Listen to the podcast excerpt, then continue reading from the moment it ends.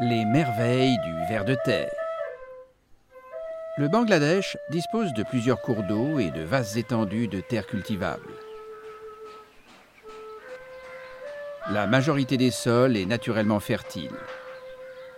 Et les agriculteurs arrivent à produire deux ou trois fois par an dans un même champ. Afin de nourrir une population croissante, les agriculteurs ont recours, de plus en plus, aux engrais minéraux et pesticides.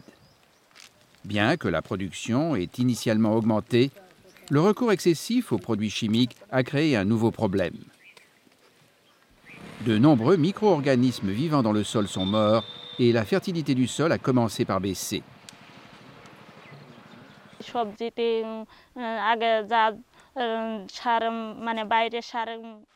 Nous achetions de l'engrais minéral que nous utilisions sans cesse. Cette pratique était coûteuse et a causé de nombreuses maladies et des problèmes aux cultures. Elle finissait par en mourir.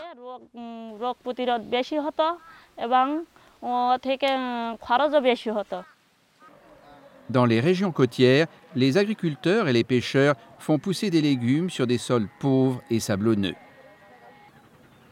Ces sols sont souvent salés et il est difficile d'y trouver des micro-organismes. Il devient donc de plus en plus difficile de faire de bonnes récoltes de céréales et de légumes.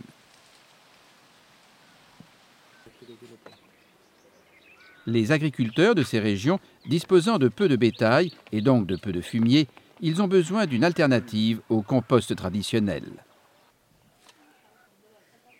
Les vers de terre peuvent manger de la bouse de vache, de la végétation et de la terre, et leurs crottes se transforment en compost.